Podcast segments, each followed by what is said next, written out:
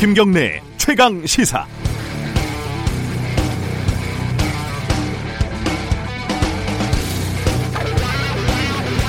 청취자 여러분께 어, 누군가를 대신해서 죄송하다는 말씀을 먼저 드려야겠습니다. 중앙일보 남정호 논설위원이 쓴 김정숙 여사의 버킷리스트라는 칼럼을 저도 읽어봤습니다.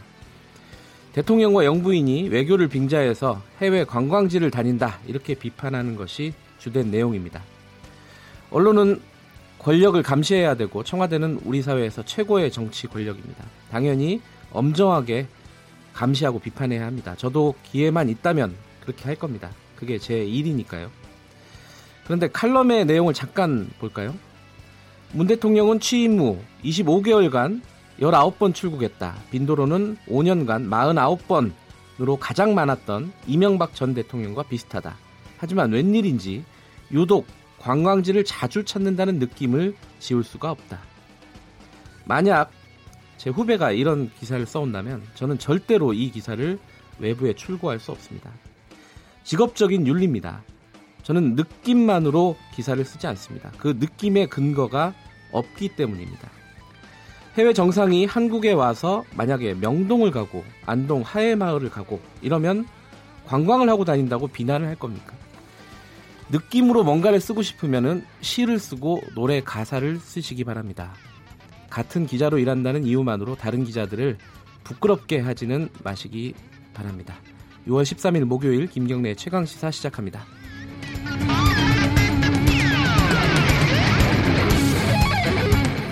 네, 어, 김경래 최강 시사는 유튜브 라이브로도 함께합니다. 문자 보내주시면 저희들이 공유하겠습니다. 샵 9730 짧은 문자 50원, 긴 문자 100원이고요. 스마트폰 애플리케이션 콩으로 보내시면 무료로 이용하실 수 있습니다. 주요 뉴스 브리핑부터 시작하겠습니다. 고발 뉴스 민동기 기자 나와 있습니다. 안녕하세요. 안녕하십니까. 헝가리 속보부터 알아볼까요? 유람선 그 허블레안 2호 침몰 사고와 관련해서 실종자로 네. 추정되는 시신 한 구를 또 수습을 했습니다. 추가로요? 그렇습니다. 네. 현지 시간으로 12일 오후 6시 35분쯤인데요. 부다페스트 사고 현장으로부터 약 110km 떨어진 지역에서 헝가리 수상 경찰이 아시아인으로 추정되는 휘신 한 구를 수습을 했습니다. 네. 현재 정부 합동 신속 대응팀이 신원 확인 작업에 들어간 그런 상황인데요. 원래 그 선박 사고 현장으로부터 약 82km 정도 떨어진 지역에서 시신을 발견했다라고 대응팀이 밝혔는데 이후에 다른 지역으로 발견 지점을 좀 수정을 한 그런 상황입니다. 예. 관련해서 그, 그 가해 선박이라고 할까요? 네. 거기 선장이 어 구속에서 이제 보석으로 풀려났습니다. 예, 풀려났죠. 네. 좀 논란이 있는데 어떻게 봐야 될지 참 난감합니다. 그렇습니다. 예, 예. 선진국이라 그런 건지 아, 선진국이라고 해야 될까요? 어쨌든 우리 입장에서는 수사가 좀 엄정하게 이루어졌으면 좋겠는데 그 부분들이 좀 차질이 보이는 것 같아서 네. 좀 난감한 상황인 것 같습니다. 자, 이호 여사 관련해 가지고요. 북한에서 어떤 조문이 왔죠. 김여정 노동당 제1부부장이 네. 어제 그 이희호 김대중 평화센터 이사장 별세에 대한 김정은 위원장의 조전, 조화를 직접 전달을 했습니다. 네. 김정은 위원장은 유가족들에게 심심한 애도와 위로의 뜻을 표한다고 밝혔는데요. 네. 어제 오후 5시부터 판문점 북측 지역 내의 통일각에서 김여정 제1부부장하고 정의영 청와대 국가안보실장 그리고 박지원 민주평화당 의원 등을 15분 정도 만났는데요. 어, 북측이 조문단은 파견하지 않았습니다. 대신에 네. 김여정 부부장을 보냈는데 이희호 이사장에 대한 예우 차원의 사적인 접촉이고 북미 협상이 풀리기 전까지 당국 간에 의미 있는 접촉은 하지 않겠다. 네. 이런 취지라는 그런 분석도 나오고 있습니다. 아, 때문에 이 같은 기류로 봤을 때 아, 이번 달에 그 트럼프 대통령이 방한을 하지 어, 않습니까? 6월 말 예. 그렇습니다. 한미 정상회담을 계기로 뭔가 남북 정상회담을 모색하려던 정부 음. 구상에 일정한 차질이 예상된다라는 그런 분석도 나오고 있습니다. 문재인 대통령도 오슬로에서 어, 이 관련된 어떤 입장을 밝혔죠. 예, 노르웨이를 지금 국빈 방문을 하고 있는데요. 네. 트럼프 미국 대통령이 6월 말에 방한을 하는데 가능하다면 그 이전에 김정은 북한 국무위원장을 만나는 게 네. 바람직하다고 생각한다 이렇게 얘기를 했습니다. 어제 오슬로 대학에서 이제 기조 연설한 다음에 BBC 기자와 일문일답을 가졌는데요.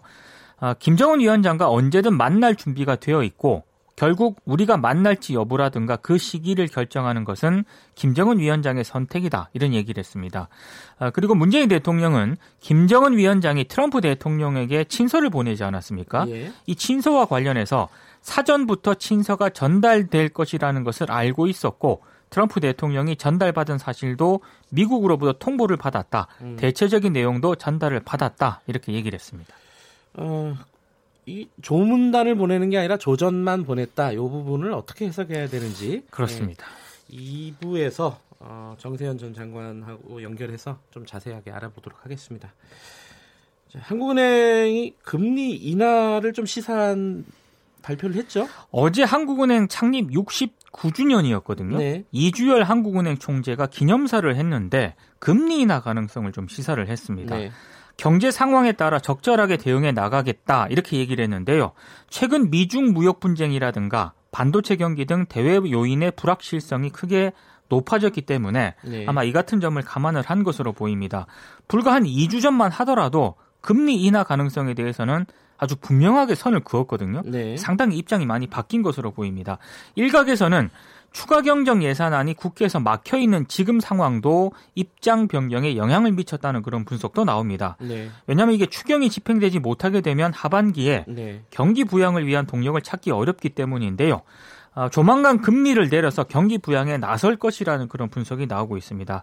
근데 일각에서는 금리를 내렸다가 부동산과 같은 자산 시장만 자극할 수 있다 이런 우려도 제기가 되고 있습니다. 지난해 말에 어, 한국은행 이 금통위에서 금리를 한 차례 인상을 했잖아요. 그렇습니다. 그러니까 그때 왜 인상했는지 도대체 이해를 할 수 없다 이런 사실 의견들이 많았는데 네. 이 금리 관련해 가지고는 좀 신중하게 판단을 좀 했으면 좋겠습니다. 그렇습니다. 어제 법무부에서 이상한 일이 벌어졌습니다. 아, 굉장히 이례적인 일인데요. 네. 박상기 법무부 장관이 기자 간담회를 예정을 하고 있었는데 네. 사실상 무산이 됐습니다. 그러니까 박 장관이 미리 준비한 입장문 외에 뭐 질의응답을 갖는다든가 추가로 의견을 내놓지 않기로 했기 때문인데요. 1시간 전쯤에 기자단에게 장관 발표 이후 장관과의 별도 질의응답 시간은 마련되지 않을 예정이라는 그런 문자가 기자단에 전달이 됐고요. 네.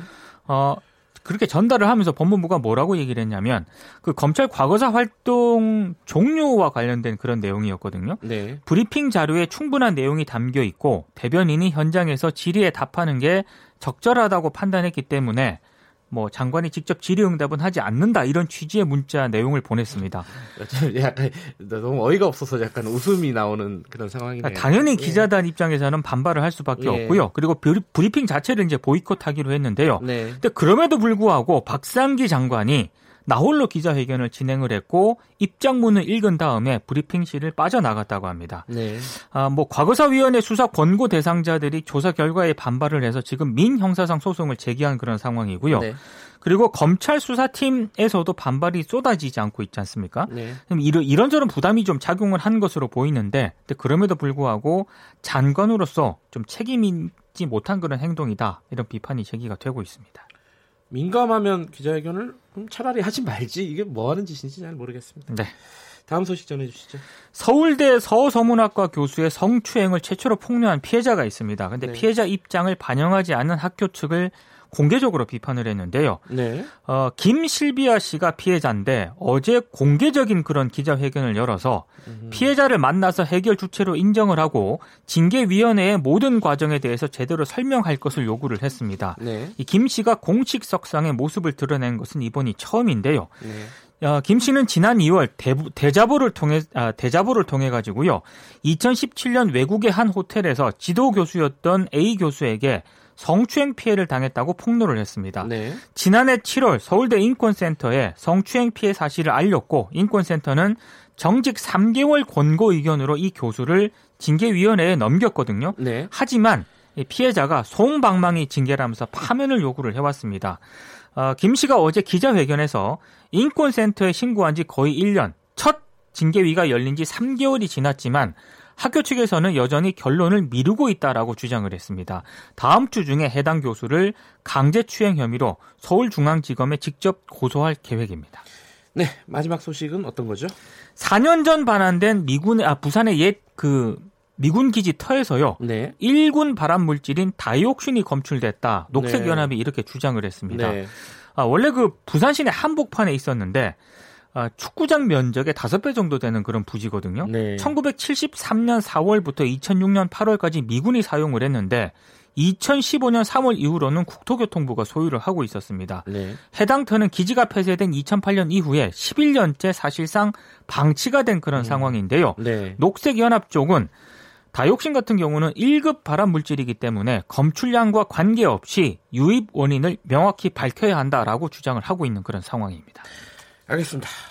오늘 주요 뉴스 브리핑 고맙습니다. 고맙습니다. 고발 뉴스 민동기 기자였고요. 김경래의 최강 시사 듣고 계신 지금 시각은 7시 36분 향해 가고 있습니다.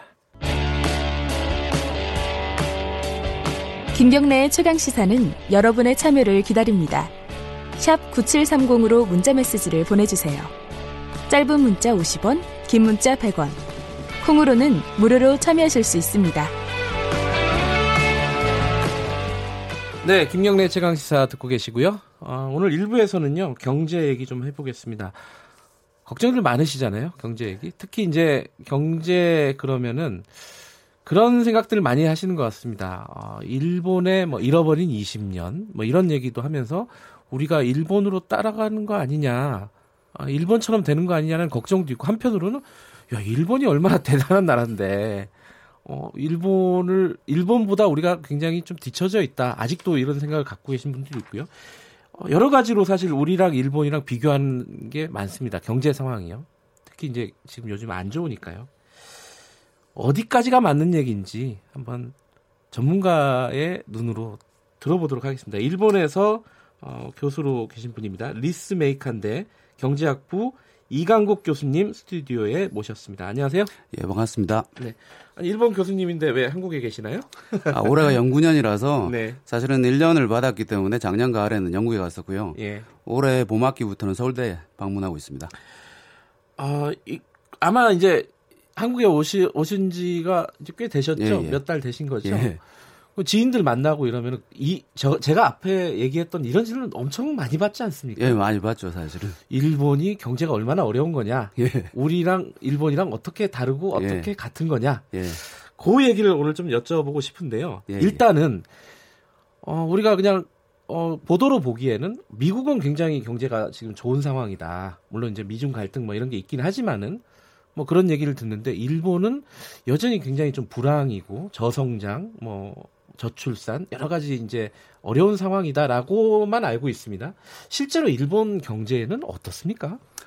아, 그래도 2013년부터 그 아베노믹스가 시행되면서 굉장히 적극적으로 거시기 경제 정책을 그 폈기 때문에 네. 실제로 오랫동안 그 20년 동안 잃어버린 20년이라고 표현되는 네. 장기 불황이나 디플레로부터는 탈출하고 있다고 봐야겠습니다. 아, 그래요? 예, 예. 근데 아베노믹스에 대해서 좀 비판적인 시각을 가진 사람들도 굉장히 많잖아요, 네. 한국에. 그건 어떻게 봐야 돼요? 어, 저는 사실은 굉장히 올바른 방향이었다고 생각이 들고 네. 사실은 그 일본 경제가 굉장히 오랫동안 그 고통을 받았는데 네. 그러니까 아베노믹스가 굉장히 핵심적으로 했던 거는 그러니까 이전과는 다르게 통화 정책이나 재정 정책도 소극적이지 않았고 특히 통화 정책 부분에서 굉장히 적극적으로 돈을 음. 푸는 방식으로 경제를 부양하기 위한 노력을 폈거든요. 네. 이런 것들이 굉장히 지금은 효과를 어느 정도 발휘하고 음. 있다고 볼 수 있죠. 일본에 계시지만 어, 당연히 이제 경제학을 전공하시니까 한국 경제에 대해서 예. 촉각을 좀 곤두세우고 계실 것 같은데 한국 경제 어렵다는 얘기 굉장히 많습니다. 예. 고용, 뭐 수출, 뭐 성장률 다 어렵다고 얘기하고 최악이다. 뭐 이런 얘기도 많고요. 예. 밖에서 보시기는 어떻습니까? 실제로 그 최근 경제 흐름은 좋지는 않죠. 작년 성장률이 네. 한2.7% 그리고 올해 1분기 수치를 보면 마이너스 0.4%라서 굉장히 쇼크였는데 어, 그렇다고 해서 과거에 외환위기라든가 글로벌 금융위기 같은 위기 수준은 아니겠고요. 아하. 그렇지만 이제 어, 올해 들어서는 미중 갈등이 심화되고 국제적 불확실성이 굉장히 높아지니까 네. 실제로 수출이 줄어들고 있거든요. 네. 그러니까 수출이 줄어들고 있으니까 투자도 굉장히 안 좋고요. 그러니까 이런 상황에서 이제 정부는 일본처럼 사실은 굉장히 적극적으로 대응을 해야겠죠. 네. 예를 들어서 뭐 재정 정책을 아주 확장적으로 표현다든가 해야 되는데 그래서 IMF도 사실은 제언을 했었고 우리 정부도 6.7조 원 정도의 추경안을 내놓은 것 같은데 네. 사실 저는 굉장히 모자란다고 생각합니다만은 아그 추경안도요? 그럼요, 그럼요. 어, 근데 그것도 통과되지 그렇죠. 못하고 있어요. 참. 그러니까 지금 말씀하시는 거는 우리 정부가 적극적인 역할을 할 타이밍이다. 그렇죠. 아 그런데 예, 예. 그, 그 타이밍에 비해서는 소극적인 것 같다. 그렇게 생각합니다. 작년 같은 어. 경우는 사실은 하반기부터 경제가 굉장히 나빠졌는데 네. 실제로 뭐 초과 세수가 25조 원이 넘어가지고 GDP 한 1.4% 되는 엄청난 초과 세수라서 실질적으로는 결과적으로는 재정 긴축이 된 셈이죠. 음. 그러니까 사실은 경기 대응이라든가 거시경제 관리는 잘 못했다고 얘기할 수 있을 것 같습니다. 약간 좀 본질적인 질문이라서 좀 뭐랄까 추상적일 수 있을 것 같은데요. 네. 그 청취자분들 들으시기에 우리 경제의 저성장 국면이라든가 이런 게 좀 자연스러운 흐름이다. 네. 어쩔 수 없는 흐름이다라고 생각하는 쪽이 있고 아니 이거 좀 심각한 상황이라서 이 뭔가를 이제 변화가 모색돼야 된다라고 생각하는 분들이 있습니다. 교수님께서는 어느 쪽이세요? 물론 이렇게 딱 잘라서 얘기하기 네. 쉽지는 않지만은 사실은 경제가 성장하고 이제 성숙해지면은 네. 과거에 비해서는 당연히 성장률이 떨어지죠. 그리고 네. 한국 같은 경우는 일본도 그렇지만 인구가 사실은 그 출산율이 굉장히 낮지 않습니까? 네. 그래서 장기 전망을 해보면 더욱더 낮게 나오는데 그럼에도 불구하고 저는 그 사회적으로 혹은 정부가 할 수 있는 역할은 굉장히 크다고 생각합니다. 음. 사실 한국 경제에서 이제 내수가 굉장히 부진해 왔고요. 외환위기 네. 뒤에 불평등도 심화되고 그리고 이제 그러니까 국민 경제 전체에서 소득에서 노동자가 가져가는 네. 임금의 몫인 노동소득 분배율도 하락해가지고 그런 부분들이 사실은 내수 둔화에 영향을 많이 미쳤기 때문에 이런 부분들이 사실은 그러니까 최근에 성장률 하락에도 중요한 음. 사실은 역할을 했을 텐데 그런 면에서는 그 경제 구조를 좀 더 평등하게 바꾸고 공정하게 바꾸고 네. 이렇게 이제 구조 개혁을 하는 노력들이 장기적으로 봤을 때 생산성과 그리고 성장에도 도움이 될 수 있고요. 아주 멀리 보면은 당연히 출산율을 높여서 사실은 그 인구 감소를 막는 노력이 꽤 필요한데 네. 지금 과연 그런 노력이 정부가 충분히 하고 있는지는 좀 음. 의심스러운 면이 있죠. 사실 제가 지금 드리는 질문에 대해서 교수님이 어떻게 생각하는지 제가 사전 정보가 없습니다. 어떤 부분이냐면은 어 그러니까 일본 경제나 한국 경제에 대해서 전반적으로 평가하시는 부분들은 제가 이제 칼, 칼럼이나 인터뷰 네, 예. 통해서 이제 봤는데 어, 지금 우리 정부가 하고 있는 소득주도 성장이라든가요. 논란이 좀 있지 않습니까? 네, 예. 최저임금 인상이라든가 그렇습니다. 여러 가지 그런 어떤 정책에 대해서는 어떤 견해를 갖고 계세요? 예, 저도 해외에서 굉장히 관심 깊게 예. 아, 보고 있었는데요. 실제로 그 영국에 갔을 때도 그러니까 해외에도 진보적인 그 케인스주의 거시경제가 네. 하는 친구들이 굉장히 많은 관심을 가지고 보고 있습니다. 한국 경제에 대해서요? 예, 예 그럼요. 네. 특히 어. 이 정부가 이제 소득주도 성장 굉장히 진보적인 입장인데 전 세계적으로 선진국 중에서 이런 그 정책 아젠다를 제시한 정부는 거의 드물기 때문에 굉장히 그 드물고 주목을 많이 받는 사례인 거죠. 아. 근데 이제 결과적으로 봤을 때 그러니까 소득주도 성장이 사실 한 2년 정도 네. 그러니까 신정부가 들어오고 지났는데 성공을 했느냐라고 물어보면 사실은 성공했다고 말하기 어려운 상태라고 생각이 들고 네. 아, 그럼에도 불구하고 몇몇 성과는 있다라고 생각합니다. 사실 음. 작년에 그 데이터를 보면은 임금 불평등 부분은 굉장히 줄어들었고요. 음흠. 그리고 이제 가구 소득의 불평등은 확대됐지만 실제로 이제 근로자 가구만의 소득을 봤을 때는 어, 굉장히 다들 올라갔거든요. 음흠. 그러니까 사실 한국의 불평등이나 이 빈곤 문제, 음, 노동시장 바깥에 있는 근로자 외 가구에 사실은 노령 가구가 주로 포함이 될 텐데 네. 그런 부분의 문제라고 생각이 들고 그리고 성장 부분과 관련해서는 아까 말씀드렸듯이 성과가 좋지는 않았는데 네. 그러니까 작년에 이제 아까 얘기 드렸듯이 재정 정책에서 네. 굉장히 실패한 부분 긴축이 너무 심했던 부분 이런 부분들이 꽤 사실은 책임이 있다라고 생각을 합니다. 음. 교수님도 케인즈 예, 학파 아닙니까? 예. 그렇죠. 예, 알겠습니다. 일본 얘기 조금 더 하면요. 일본이 그러니까 뭐 경제가 이제 일본은 우리보다 이제 뭐 상대적으로 성숙한 경제 아니겠습니까? 예, 예. 어, 경제 성장률이나 이런 부분들은 좀 이렇게 저하가 됐다 하더라도 노동 시장이나 이런 부분들은 우리가 좀 뭐랄까요? 부러워해야 되는 상황이 네. 아닐까. 되게 안정적이고 근데 우리랑 다른 게 어떤 게 있습니까? 그러니까 막연하게 그런 생각은 있어요. 일본이 우리보다 노동시장이 굉장히 안정적이다. 이런 얘기는 많이 하는데 실제로 뭐가 달라요, 우리랑? 실제로 이제 거의 완전 고용 상태죠. 지금요? 예, 일단 대학생들이 졸업을 하고 나면 일자리를 구하기가 아주 쉽기 때문에 아. 어, 취직 희망자 비율로 계산해 보면 98% 정도. 네. 그러니까 쉽게 이제 취직을 할 수 있다고 나오거든요. 그리고 청년 실업률이 약 4%. 정도밖에 안 되기 때문에 아, 한국보다는 굉장히 다른 현실인 거죠. 그게 쭉 장기적인 추세입니까? 아니면 요새 그러니까 아주 근래 어, 나오는 현상입니까? 그래서 사실은 청년층 인구가 상대적으로 많이 줄었기 때문에 아, 뭐 일손이 부족한 그런 구조적인 인구적인 면도 있을 음, 텐데 음, 네. 아까 말씀드렸듯이 2013년 뒤로는 아베노믹스와 같이 그런 적극적인 노력에 의해서 경기가 꽤 회복됐기 때문에 그 효과도 있는 거죠. 아하. 실제로 2000년대 초반까지는 네. 굉장히 안 좋았어요. 예. 그럼 이제 사실은 일본 경제가 뭐 여러 가지 뭐 논란이 있겠지만 어쨌든 노동 시장에서 우리가 배울 점은 네. 어떤 게 있을까 이런 생각이 들어요. 제가 보기에 사실 친구들도 많이 그런 질문을 예. 하는데 이제 제가 70년생인데 친구들 만나면 벌써 회사에 나와가지고 오퍼 쓴 친구들이 꽤 있거든요. 그러니까 그런 얘기를 일본에 가 친구들하고 하면 깜짝 놀래요. 어, 진짜요? 네, 사실 일본이나 유럽도 마찬가지인데 한 회사에서 굉장히 오랫동안 일을 합니다. 예를 들어 60세나 뭐 더 넘어서까지 일을 하고 이제 그만두는데 한국은 그렇게 따지면 대기업 사무직 같은 경우도 보통 한 50살 정도 되면 네. 그러니까 회사를 나오는 경우가 많지 않습니까? 그러니까 그런 면에서는 굉장히 안타까운 면이 있죠. 그런 게 사실은 우리나라가 이제 다른 선진국에 비해서 자영업 비중이 굉장히 높은 그런 현실하고도 관계가 있을 테고요. 음. 그러니까 일본이 그렇다 뭐 예를 들어 우리 같이 한 50세 되면은 회사 나가야 된다라는 예. 게 다, 자연스러운 당연한 것처럼 느껴지지 않는 게 그 뭘 잘하기 때문에 일본 노동시장은 뭐가 다르기 때문에 그렇게 뭐랄까 노동시장이 그렇게 구조가 돼 있습니까? 어, 일본뿐 아니라 그 다른 선진국과 비교해 보면 사실 여러 가지 이유가 있겠지만은 뭐 한 가지 중요한 이유는 역시 임금 체계와 관계가 있을 것 같습니다. 어떤 거 말씀하시는 한국이 거죠? 이제 전 세계적으로 봤을 때도 연공급의 성질이 가장 높은 그런 나라거든요. 연공급이면 1년 지나면 자연스럽게 그렇죠. 임금이 오르는 거예요. 근속 연수에 따라서 예. 임금이 올라가는. 그거 좋은 거 아닌가요? 노동자들한테는? 아, 어떻게 보면 뭐 일을 잘하나 못하나 무슨 일을 하냐 상관없이 예. 오래만 일하면 많이 받게 되면 좋을 수 있지만 네. 기업 네. 입장에서는 사실은 생산성에 필요한 것도 아니고 어떻게 보면은 아. 그러니까 고령 노동자가 많아지면 부담이 될 수도 있으니까 한 네. 50 지난 노동자들을 계속 안고 가기 고용하고 있기가 음. 어려운 네. 그런 상태가 될 수도 있는 거죠. 그러면 뭘 바꿔야 돼요, 우리가? 실제로 한국이 건데. 연공급의 그 특성이 굉장히 강합니다. 우리나라는 이제 데이터를 보면 그러니까 처음에 입사했을 때랑 비교했을 때 25년쯤 지나면 어, 임금이 한 3배 된다 그러거든요. 아, 입사 때보다요? 예, 예. 아. 유럽은 한 1.6배 굉장히 안 올라가요. 처음에 많이 받는 거 아니에요? 아니요, 아니요. 많이 받는 거 아니에요.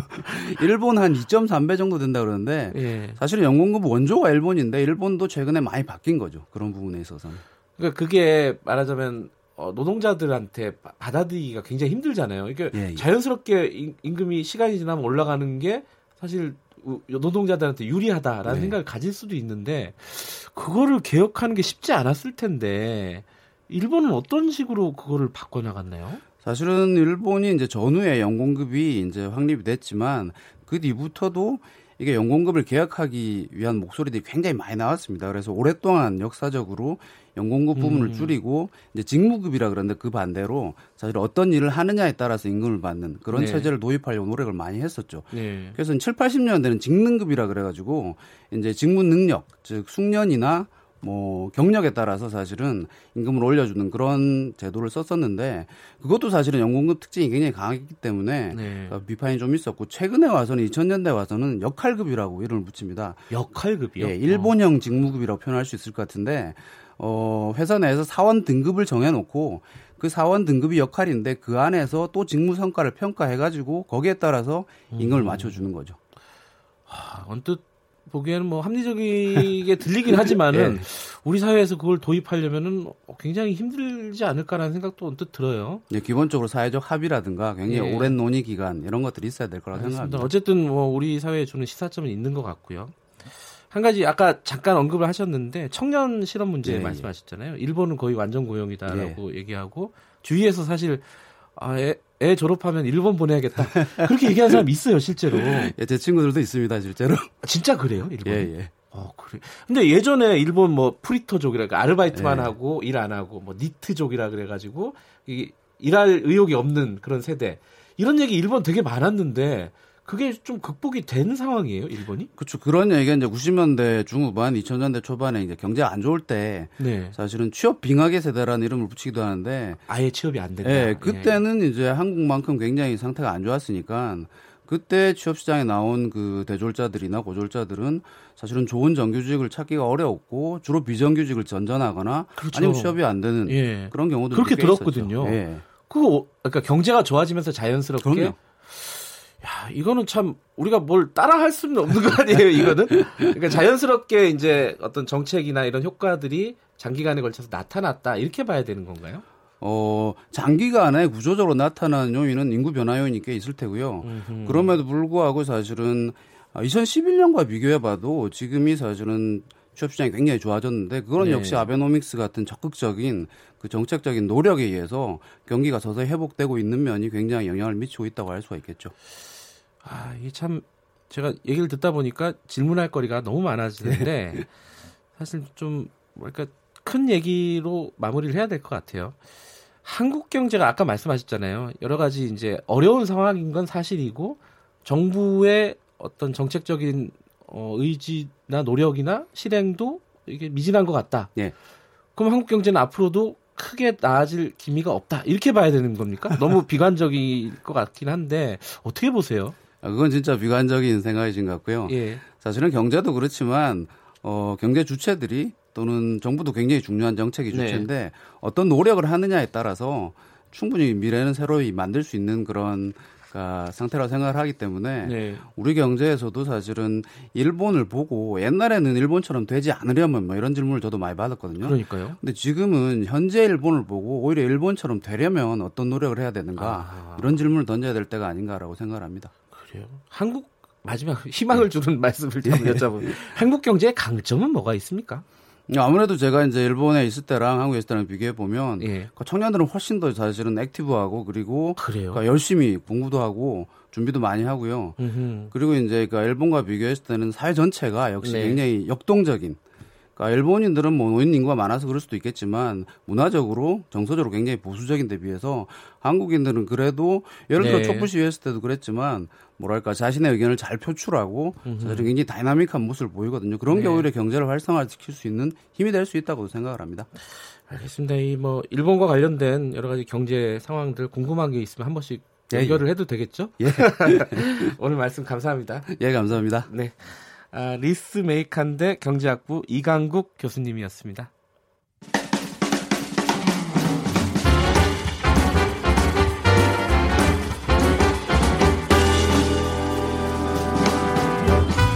여러분의 아침을 책임집니다. 김경래의 최강 시사.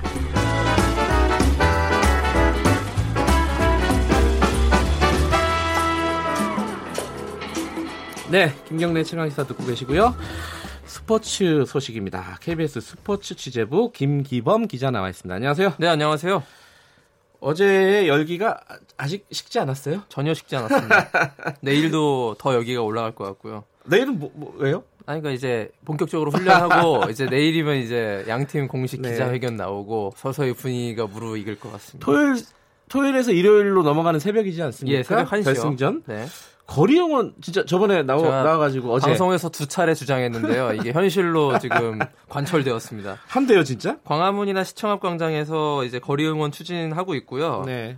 그 중계방송사와 축구협회 그리고 서울시가 협의 중이고 네. 뭐 긍정적으로 지금 나올 걸로 예상이 됩니다. 정정용 감독이 네. 이번 결승 앞두고 한마디 했다면서요? 거의 안 했고요. 안 했어요? 저기, 그 저기 이번에 결전지가 이 폴란드 중부에 예. 우치라는 도시인데요. 요 기억을 하셔야 될 것 같아요. 우리나라가 역사적인 피파 주간 대회 우승할 수도 있는 그런 도시니까 이름이 이름이 우치예요. 우치. 예. 예.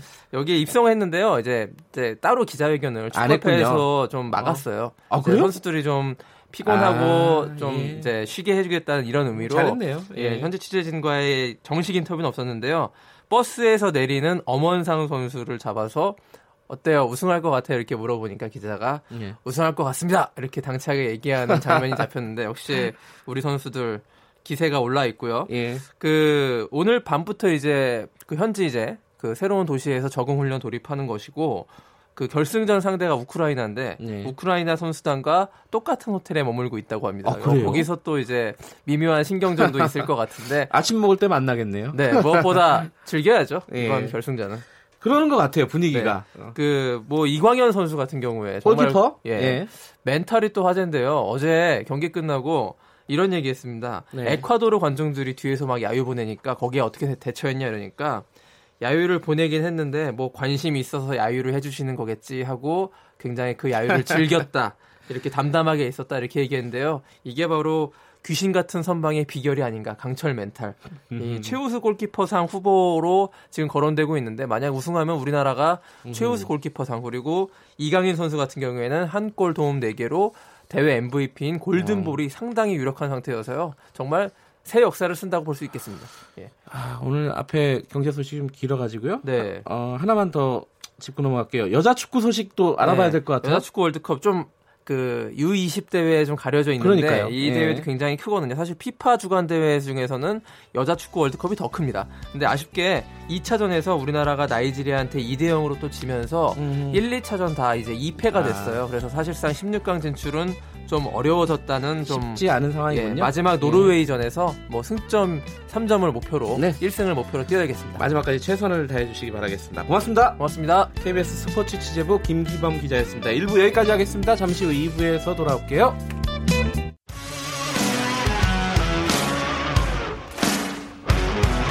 탐사보도 전문 기자 김경래 최강 시사. 김경래 최강 시사 2부 시작하겠습니다. 유튜브 라이브도 열려 있으니까 많이 들어주시고요. 어, 남북 관계 얘기 좀 해보겠습니다.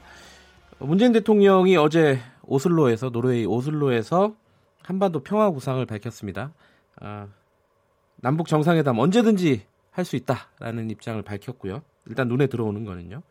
그 이호 여사의 어, 조문 관련해 가지고 올지 말지 좀 많이들 궁금했었는데 조전만 보냈습니다. 판문점을 통해서 김여정 부부장이 그러기도 하고 또 한편에서는 또 트럼프 미국 대통령이 김정은 위원장한테 친서를 받았다 이렇게 공개를 하면서 약간 긍정적인 희망 섞인 어떤 메시지를 내놓기도 했습니다. 여러 가지 좀 해석할 여지가 있죠. 자, 정세현 전 통일부 장관님과 어떻게 봐야 되는지 여쭤보도록 하겠습니다. 안녕하세요. 네, 안녕하세요. 네. 어, 일단 뭐, 저희 문재인 대통령이 어제 얘기한 부분부터 좀 여쭤볼게요. 예. 일단 제가 아까 말씀드렸듯이 뭐 한미 정상회담 언제든지 할 수 있다. 뭐 얘기는 근데 사실은 지금까지 여러 차례 했던 얘기입니다. 어. 남북 정상회담. 예 예. 네 예. 예. 뭐그 장관님께서는 뭐 그거 외에 어떤 뭐 다른 이렇게 좀 주목해서 봐야 될 대목이 있다. 어떤 게 있었, 있으셨습니까? 어 남북 정상회담을 그게 그 선언은 그렇게 얘기했지만은 네. 그 BBC 기자와의 인터뷰에서는 북미 정상회담이 열리기 전에 남북 정상회담이 돼야만 된다는 얘기를 하지 않았어요? 네. 근데 그거는 당위론적인 얘기 같지만 네. 사실은 그 남북 간의 물밑 접촉 또는 물밑 대화를 통해서 상당한 정도 진전이 됐기 때문에 오슬로까지 나가서 문 대통령이 그렇게 말씀하시지 않았나 하는 생각입니다. 굉장히 아. 조심스러운 성격 아니에요. 문 대통령이. 예, 예. 네. 다른 정치인하고 다른 게 다른 정치인은 약간 좀 과장이 있는데 예. 거기는 오히려 깎아서 얘기를 하더라고요. 예. 네, 그거 와서는 상당 정도 그 어, 준비가 돼가고 있는 것 같은 느낌이었고 음, 네. 특히 김여정 제1부부장이 지금 이희호 여사 그, 어, 서거 관련해서. 네. 좀 조화와 조의문을 들고 이제 판문점까지만 오지 않았습니까? 네. 근데 거기서 그 꽃만 보내고 조의문만 전달하려면은 뭐 장례위원회 대표인 박지원 의원만 갔었어도 돼요. 예. 근데 에, 정용 실장이 거기에 갔다는 것은 네. 어, 북쪽에서 어, 어, 조의 조화 전달하면서 뭔가 간단하게라도 뭐 대통령한테 사전에 음. 귀띔을 얘기가 있었기 때문에 네. 그런 어떤 그이 이 형식이라고 할까 네. 절차가 그 준비되지 않았나 음. 북쪽에서는 김여정 제1부부장하고 리훈이라고 있습니다 그 통전부의 뭐 실장 예. 네, 딱 둘이 왔거든요. 네. 그러니까 김여정 부부장이 문 대통령, 아, 김정은 위원장이 문 대통령한테 뭔가 그래도 어 도리로서 지난번 4월 15일 날 정상회담 제의하지 않았어요. 아직까지 네네. 답이 없는데 네. 거기에 대해서 조금 그 무슨 사인을 주려면은 어 야당 정치인보다는 당국자 그것도 예. 대통령 측근을 좀 봐야 되겠다는 어, 통보를 했으려고 봅니다. 아, 그러니까 이게 대통령 말의 뉘앙스는 뭔가 구체적으로 진전이 있기 때문에 그 정도 수준에서 얘기를 했을 것이다. 이렇게 지금 해석을 할 수 있다. 이런 말씀이시고요, 일단은. 음, 그렇죠. 이제 예. 근데 뭐 그 문 대통령이 오슬로까지 핀란드 또 네. 노르웨이 쪽으로 가시면서 어그 이희호 여사가 돌아가실 걸 알고 그런 건 아닌데 어쨌건 네. 그 계기로 해서 특, 말하자면 조문단이죠. 조문단인데 네. 판문역까지만 음, 왔다는 게 중요하고 네. 꽃만 보내려면은 김여정 제1부부장이 안 와도 됩니다. 아하. 뭐 통전부장 정도가 와도 되는데 네네. 네. 네, 김여정 제1부부장을 그 보냈다는 것은 김정은 위원장이 뭔가 할 얘기가 있다는 얘기죠. 예. 어, 아주 사무적으로 전달할 상황은 아니다. 예. 음. 그러니까 북측의 인적 구성이나 남측에서 맞이하는 인적 구성, 특히 이제 정의용 실장을 네. 보면은 뭔가 메시지가 전달될 가능성이 있다 이렇게 보시는 음. 거네요.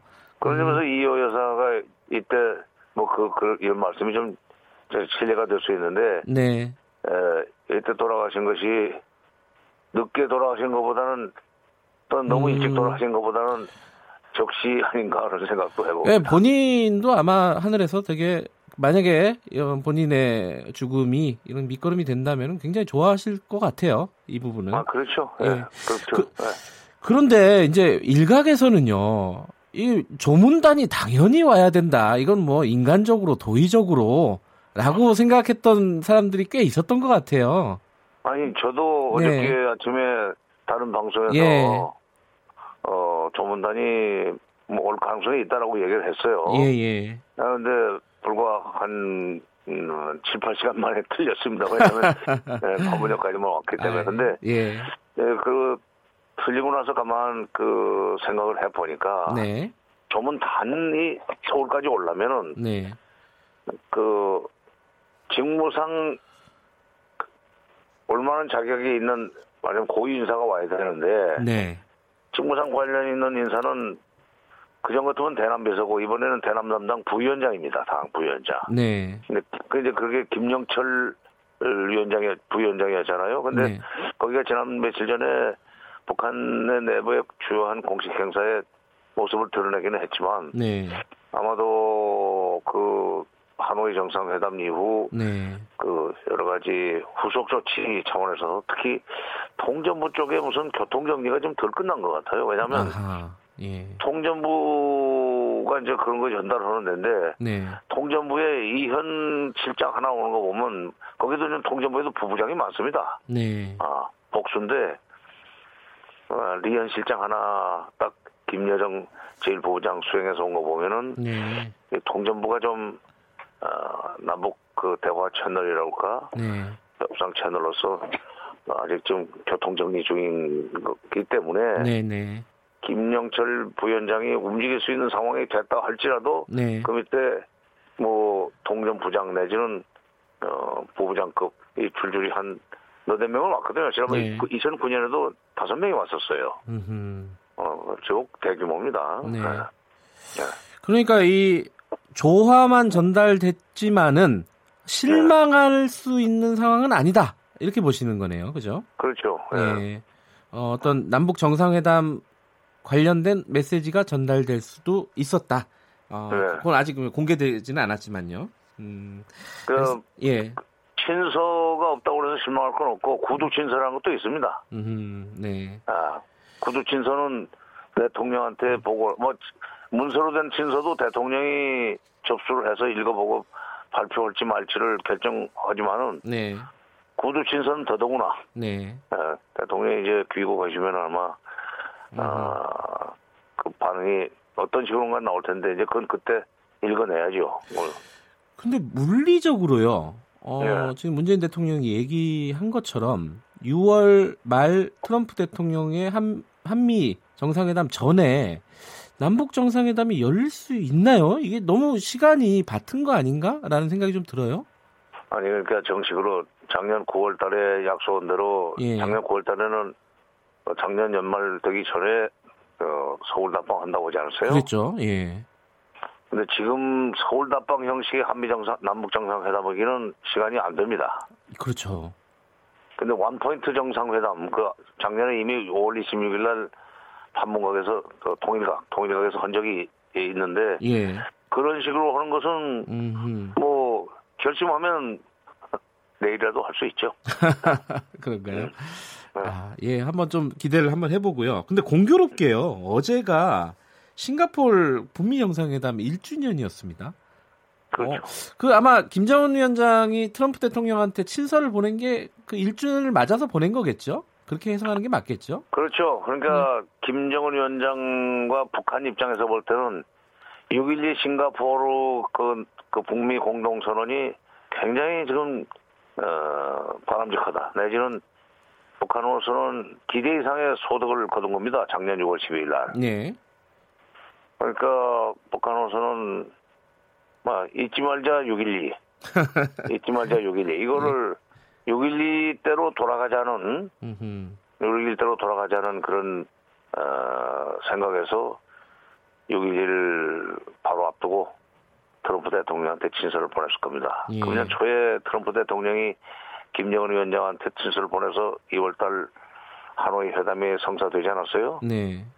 근데 이번에도 어, 김정은 위원장이 또 먼저 보냈다는 것도 의미가 있어요. 그러나 어, 미국이 셈법을 바꾸기 전에는 지금 회담에 안 나간다고 했기 때문에 네.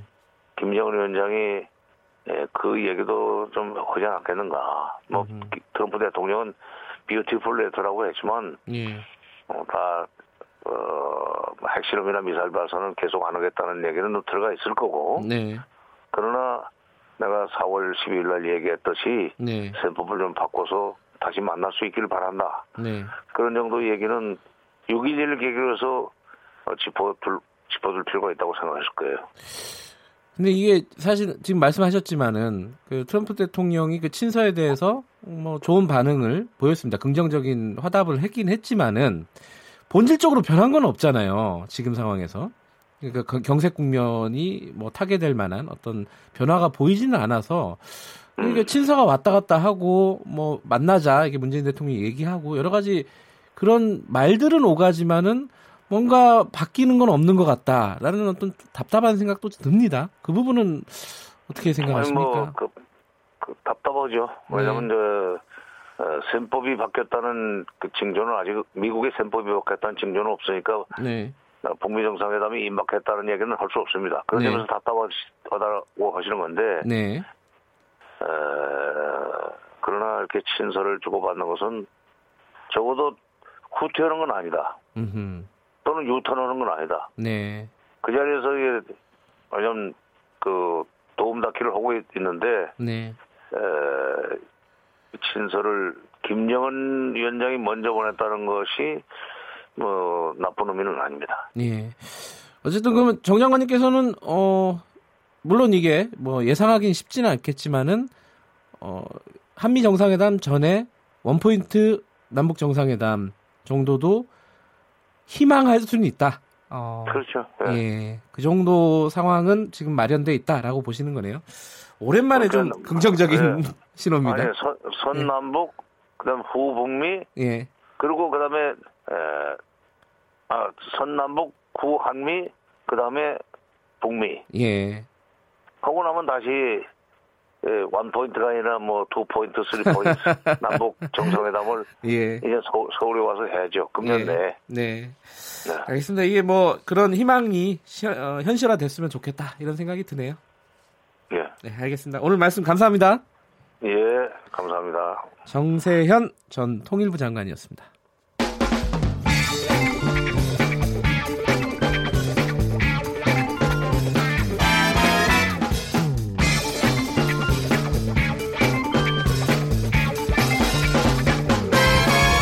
윤태곤의 눈. 자, 윤태곤의 눈, 의제와 전략그룹 더모아의 윤태곤 정치 분석실장 나와 계십니다. 안녕하세요. 네, 안녕하세요.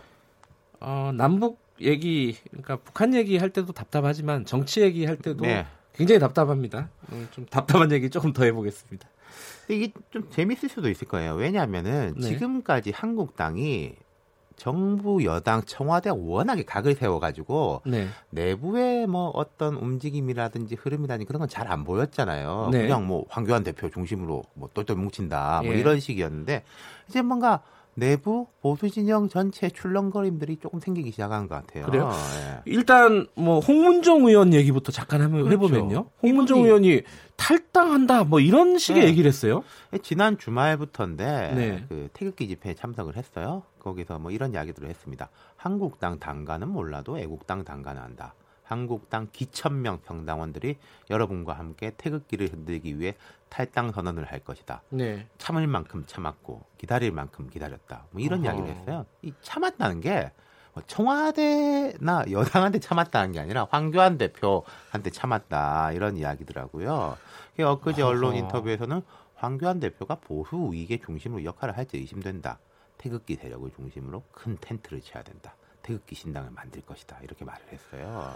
아니, 그게 참 이게 정치에 대해서 관심을 갖고 계신 분들은 뭐 이해할 수 있겠지만은 아니, 지금 상황에서 홍문정 의원은 도대체 왜 이러나 막 이런 자, 느낌도 있어요. 그러니까 이게 보수 진영을 보면 지금 구심력과 원심력이 동시에 작동하는데 원래 항상 정치가 그렇습니다. 그 내부로 당기는 힘하고 네. 바깥으로 뛰쳐나가려는 힘이 이제 동시에 음. 작용을 하는 건데 근데 이제 뭐 황교안 대표가 우익의 리더로서 모자라다. 태극기를 중심으로 빅텐트를 친다. 이게 도대체 무슨 말일까? 그럼 근데요.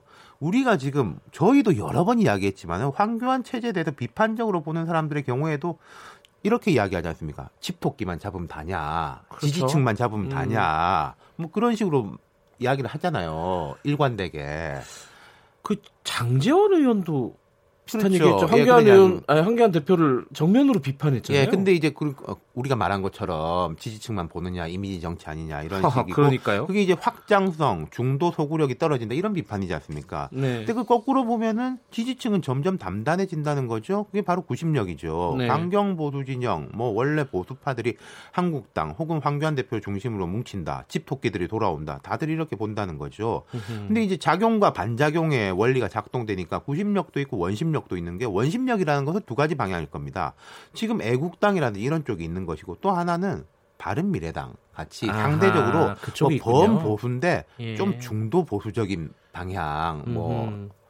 중도층 뭐 합리적 보수 이런 쪽에 대한 방향이 있는데 보통 그쪽을 보고 있었는데 갑자기 이제 홍문종 의원이라든지 애국당에서 우리도 있다 무슨 소리냐 이런 식으로 이제 당긴다는 거죠. 아, 자유한국당도 복잡하군요. 그렇죠. 속, 속을 네. 들여다 보면은 자 그런데 이제 궁금한 거는 이제 친박 신당 얘기가 나오잖아요. 네. 네. 물론 이제 말을 만드는 사람들의 얘기일 수도 있겠지만은 이게 박근혜 전 대통령 쪽하고 뭔가 교감이 있는 건가?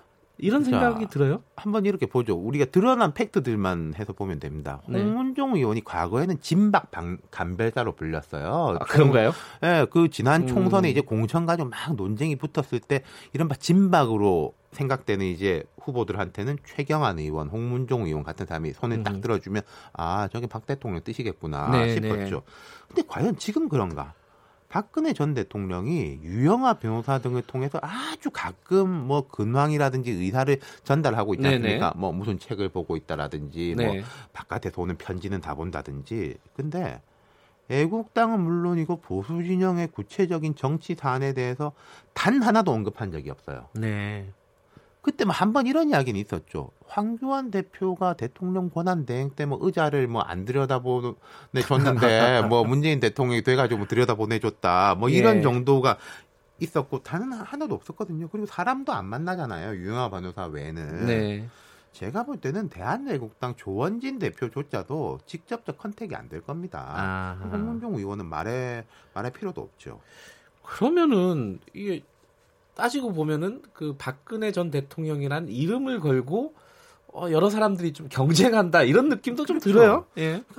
자, 왜 그러느냐? 지금 한국당에 신정치 특별위원회라는 기구가 있어요. 만들어졌죠. 네. 네. 뭐 공천 틀거리나 혁신안 등을 만드는 곳인데 여기 위원장이 신상진 의원인데 네. 최근에 뭐 이런 말을 했습니다. 총선에서 현역 교체 비율이 클 것이다. 예, 저희랑 인터뷰하면서 네, 이렇게 얘기하더라고요. 보여주는 예. 게 중요하고 그러기 위해서는 물갈이 폭도 크게 있을 수밖에 없다. 홍 의원 발언은 이 신상진 의원의 이런 움직임 이후에 나온 거거든요. 본인이 뭐랄까요? 이 공천에서 탈락할 거라는 위기감?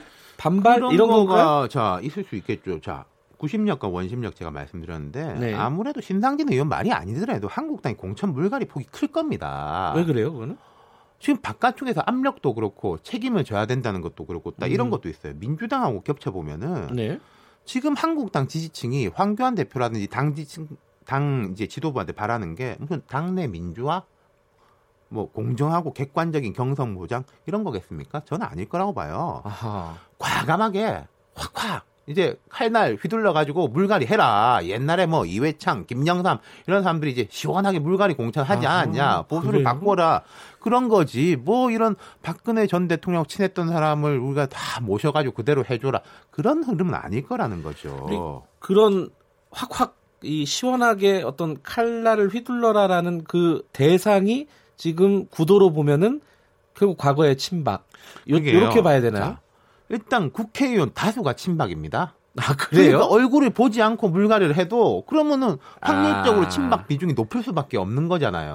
아, 그건 또 어쩔 수 없는 거예요. 예를 들어서 뭐 네. 한국에서 이제 뭐 어디다 돌을 던지면 김씨 씨, 박 씨가 맞을 확률이 높은 거지 않습니까? 그런 거죠. 예. 게다가 상징성 있는 사람의 중진 다선 의원들의 비중은 더 높고 아하. 홍문종 의원 같은 경우가 대표적일 수 있죠. 그리고 홍문종 의원은 지금 그거 말고 횡령 등의 혐의로 기소까지 된 상황이거든요. 네. 그러니까 뭐 누가 봐도 뭐 물갈이 아니라고 해도 뭐 제가 특정해서 말씀드려 좀 죄송하지만은 대표적으로 어떻게 이제 공천에서 혁신을 한다라고 하면 이 정도 사람은 우리가 바꿨다라고 할 때 이 정도 사람이 아하. 포함될 수 있는 사람이라는 거죠. 그렇군요. 그런데 홍문정 의원이 그렇게 밖으로 뛰쳐나갈 것처럼 얘기를 했지만은 네. 예전에 이제 뭐 총선에서 뭐 친박연대 이쪽이 뭐 성적은 많이 거뒀잖아요. 좋은 그렇죠. 성적 거뒀는데 네. 지금은 아니지 않습니까? 그렇죠. 지금 그 과거의 친박연대는 박근혜라는 미래 권력이 있었기 때문에 아하. 가능했던 것이고 예. 그리고 지금 한국당이 아 우리가 보수 대통합 이런 이야기도 사실 쉽지가 않지 않습니까? 네. 다른 미래당 같은 데도 아니 저렇게 퇴행적인 보수하고 손잡을 수 있냐 그러는데 애국당으로 빅텐트를 친다? 그럼 뭐 가능성이 제로죠, 제로. 이제 과감하게 말씀드린다. 아, 지뢰, 그래요? 제로예요? 네. 빅텐트를 친다는 건 제로라는 거예요. 아, 애국당으로 예. 해가지고 보수 전체 빅텐트를. 음, 아, 그거는 그렇죠. 예. 예. 근데 홍문종 의원이 애국당으로 갈 수는 있겠죠? 그렇죠. 이제 애국당에서 뭐 다섯 명 영입 뭐 이런 이야기가 나오긴 하던데 예. 애국당하고 영입 후보군하고 입장은 다를 거예요. 그리고 홍문종 의원도 이건 이제 1차적으로 액션이라고 보는 게 맞을 거예요. 우리를 핍박하면 나가서 애국당 합칠 음. 수 있다. 그럼 내가 애국당으로 당선되기는 어려울지 몰라도 한국당엔 타격을 줄 수 있다. 뭐 이런 시그널 아니겠습니까? 음. 그럼 과연 보수 유권자들, 강경 보수층이 그런 이제 전략을 용인할 것인가? 네. 그래, 지금 한국당이 말 안 들으니까 저 이제 매우 쳐가지고 낙선시켜라. 근데 그럼 한국당에서 이러겠죠. 이거는 결국 민주당 좋은 일 시키는 거다. 우리 보수 음. 지지층 여러분 잘 판단해 주십시오. 뭐 그런 식으로 흘러가지 않겠어요? 그러면 결과적으로는 홍, 죄송합니다. 홍문정 의원이 아 왜 이러냐 죄송합니다. 홍문정 의원이 그렇게 얘기는 했지만은 어, 결과적으로는 찻잔 속의 태풍에 불과할 것이다. 이렇게 예측할 수 있겠네요. 한국당은 앞으로 계속 어느 당이든지 그런데 좌우에서 당기는 힘이 있을 거예요. 우리 쪽으로 와라. 여기서 한국당 기준을 좌라는 건 조금 중도층이고 우라는 건 이제 애국당 쪽이겠죠. 최근에 뭐 김문수 또 이제 김진태 이런 분들도 막말 프레임에 왜 우리가 빠지냐 황교안 대표 너무 물렁하다 이렇게 비판을 시작했어요. 예, 예. 지금도 물렁하면 뭐 도대체 어떻게 하라는 건지 잘 모르겠는데 그러니까 황교안 체제가 흔들리면 이야기가 좀 달라질 수 있겠지만은 네. 그리고 친박 신당 같은 건 사실 범여권의 희망상이기도 한 박지원이 항상 그 이야기 하지 않습니까? 저기 친박 신당 생길 거다. 근데 황교안 대표나 한국당의 시야는 오히려 반대쪽으로 향할 수 있을 거예요. 네. 바른미래당이나 지금 장외에 있는 박형준 전 수석, 이동관 전 수석 말하자면 구친이게 이런 분들이 이명박 대통령이 잘 나간 덕도 있었지만 이분들은 이제 성향이라든지 움직임들이 좀 수도권, 뭐 강남, 음. 중도 보수 이런 쪽하고 맞닿는 지점들이 있거든요. 네. 황교안 대표 입장에서는 아 내가 모자란 게 지금 뭘까라는 게 과연 애국당 쪽을 모자라게 느낄 것이냐, 음흠. 제가 방금 말씀드린 그 사람들에 대해 가지고 모자란 걸 느낄 것이냐, 뭐 상식적으로 생각해 보면은 지금 답이 나와 있는 것 같네요. 주판을 튕겨 보면은 어, 지금 말씀하신 이쪽 이쪽은 더 탑이 어, 난다는 거죠. 이쪽은 청취자분들이 알아들으실 예. 것 같습니다. 오늘 말씀 잘 들었습니다. 예, 감사합니다. 의제와 전략그룹 더모아의 윤태곤 정치 분석 실장이었습니다. 잠시 후 3부에서 뵐게요. 일부 지역국에서는 해당 지역 방송 보내드립니다.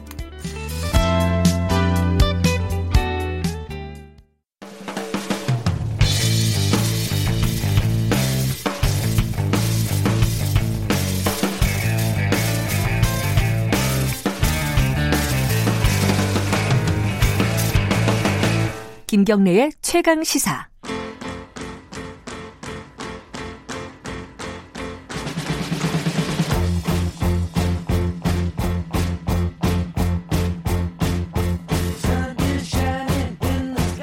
예, 김경래의 최강 시사 3부 시작하겠습니다. 어, 목요일 3부는 언제나 진보의 향기 시간 마련돼 있습니다. 김기식 더미래연구소 정책위원장 함께하십니다. 안녕하세요. 예, 안녕하세요. 어, 일부에서 경제 얘기 다뤘는데요. 조금만 더 해볼게요. 이 어, 아까 그 교수님은 일본의 아, 잠깐만요. 성함이 음, 아 이강국 교수님, 일본의 리츠메이칸대 경제학부 네. 교수님인데 한국 경제에 대해서 이렇게 얘기를 하시더라고요. 이 너무 소극적이다. 어, 그 의미는 재정 정책 네, 네. 그리고 그러니까 돈을 많이 안 푼다는 거죠 정부가 네, 네. 통화 정책도 소극적이었고 타이밍을 놓친 것 같다 작년 말에 뭐 이렇게 얘기를 했습니다. 그 김기식 위원장께서도 동의하십니까 이 부분은? 예, 우리 기재부 관료들이 되게 네. 이그 경제가 어려울 때는 보통 통화 정책이나 재정 정책과 같은 이런 거시 정책 수단을 사용하는 건데 이런 거시 정책적 수단을 쓰는데 굉장히 소극적입니다. 예를 들어서 미국의 경우에도 리만 브라스 사태 네. 그 났을 때 미국도 그렇고 유럽도 그렇고 통화 정책과 재정 정책을 뭐 적자를 감수하면서 적극적으로 썼죠. 근데 음. 우리는 기본적으로 굉장히 우리 관료들이 보수적이고 또 이 문재인 정부 출범한 뒤에도 지금 그 이 기재부 관료들을 통제를 못 하고 있는 거죠. 아 그래요. 네. 그러니까 작년에 어 작년 말에 이제 금리를 올렸단 말이에요. 네네. 네. 네. 그 뒤로는 이제 계속 동결이긴 한데 그때도 예컨대 이제 주진영 하나 투자증권 전 대표 같은 경우도 도대체 금리를 그때 왜 올렸는지 의아하다. 뭐 이유가 별로 없었다. 올릴 이유가. 뭐 이런 얘기는 했는데 요번에 이주열 한국은행 총재가 금리를 좀 인하할 가능성을 내비쳤습니다. 요거는 지금 상황이 굉장히 좀 시급하다. 이렇게 판단했다고 볼 수 있는 거죠? 예, 앞서도 말씀드렸던 것처럼 이제 경기가 어려울 때 거시정책 수단으로 통화정책을 반드시 고려하게 되는데, 그러니까 쉽게 얘기해서 이 통화정책이나 재정정책이라고 하는 거는 돈이 돌게 하는 겁니다. 경제가 어렵다라고 하는 거는 네, 네. 이 소비도 투자도 교육도 다 이렇게 위축되어서 네. 시, 중에 한마디로 얘기해서 돈이 안 돈다는 얘기거든요. 그래서 예. 돈을 돌게 하는 수단으로서 이제 통화정책이나 재정정책을 쓰는 건데요. 근데 이제 그 기준금리를 내려서 그러면 통화량을 늘리는 이런 네. 형태의 그, 그 기, 어, 정책이 효과가 있겠냐라고 하는 점에 대해서는 조금 좀 회의적입니다. 왜냐하면 아, 아, 지금 시중에 통화량이 부족하지는 않거든요. 다시 말해서 기준금리를 낮춰서 통화량을 더 음. 공급하는 것 자체가 줄 수 있는 효과가 별로 없고요. 그래요. 또 하나는 이제 통화량이 늘어나는 문제와는 별개로 기준금리를 인하해서 나타나는 게 이런 중에 시그널 효과라고 그래서 시장의 경제적 심리를 자극하는 네. 효과를 갖습니다. 그런데 이제 우리 같은 경우에는 저금리 상태가 너무나 오래 기간 지속돼 왔기 때문에 지금 와서 이제 어, 이 조금 더 낮춘다고 해서 시장을 음. 자극하는 효과 자체가 대단히 아, 제한적일 수밖에 없는 거죠. 더군다나 네. 지금 경제가 어렵기는 합니다만 이제 아직 위기는 아닌데 조금 지나서 만약 진짜 이 경기 위축 상황이 장기화돼서 위기적 징후 상황이 오게 되면 통화 정책의 수단이 없어지는 거죠. 너무 낮춰놔 버리면. 아하. 반면에 저금리를 낮추게 되면 네. 소위 가계 부채가 증가하는 다른 부담이 생깁니다. 그래서 네. 아마 어, 외부에서 뭐라고 하지만 하는 에서 여러 가지 고민을 아, 하고 있는 거고요. 그래서 네. 제가 보기에는 현재 시점에서 기준금리 인하의 어떤 효과 자체가 대단히 제한적 이 수밖에 없기 때문에 왜냐하면 대내적인 요인보다는 지금 대외 변수가 지금 세계 경제가 침체하고 있는 대외 변수가 크기 때문에 네. 신중해야 된다고 생각하고 제가 보기에는 3, 4분기를 지나면서 좀 결정해야 되지 않을까 아, 이렇게 보입니다. 근데 최근에 그 청와대 경제수석이요 윤종원 수석이죠. 네. 어 지금까지 청와대는 앞으로 좋아질 것이다. 우리 경제 그렇게 나쁘지 않다라고 계속 얘기를 했는데 조금 다른 뉘앙스로 발언을 했습니다. 어, 이 하방 경제 하, 하방이 어, 좀 오래 갈 수도 있겠다라는 네. 우려 섞인 얘기를 했어요. 그게 청와대가 경제를 바라보는 인식이 바뀐 거다라고 해석하는 사람들도 있더라고요. 어떻게 보셨어요? 그러니까 기본적으로 어, 문재인 정부의 경제팀에서도 그 경제를 낙관했던 건 아니고요. 다만 이제 너무 위기 위기 하니까 위기는 아니다라고 하는 좀 방어적 심리는 아하. 있었던 것 같고 예. 또 한편에서 어, 물론 위기라고까지는 안 봤지만 네. 어, 조금 낙관해 왔던 측면은 없지 않아 있는 것 같습니다. 네. 그런 점에서 보면 지금 미중 무역 갈등 이후에 지금 대외 변수가 워낙 그 어렵게 나타나고 있고 세계 경제 전체가 지금 국제 기구들에서 우리나라뿐만 아니라 미국, 중국 뭐 지금 세계 경제 전체가 지금 어, 침체 국면으로 들어가고 있다라고 하는 사인들이 나오고 있기 때문에 이런 상황이 되면 정말 이제 경기 불황이 장기화되는 예. 형태로 나타날 수 있다라고는 조금 위기 의식은 가진 것 같고 아마 윤종원 수석이 지금 그 얘기한 거는 추경 빨리 좀 통과시켜 달라라는 좀 정치적 메시지의 성격이 좀 강하지 않았나 아, 싶습니다. 그런 어떤 포석이 있을 수도 있겠네요. 그런데 물론 이제 지금 자유한국당이 국회에 안 들어오기 때문에 추경 자체가 통과가 안 되고 있는 상황이긴 하지만 추경이 정부가 내놓은 게 6.7조란 말이죠. 네, 네. 너무 적은 거 아니냐? 라는 시각이 있을 수밖에 없을 것 같아요. 네네. 어떻게 보세요?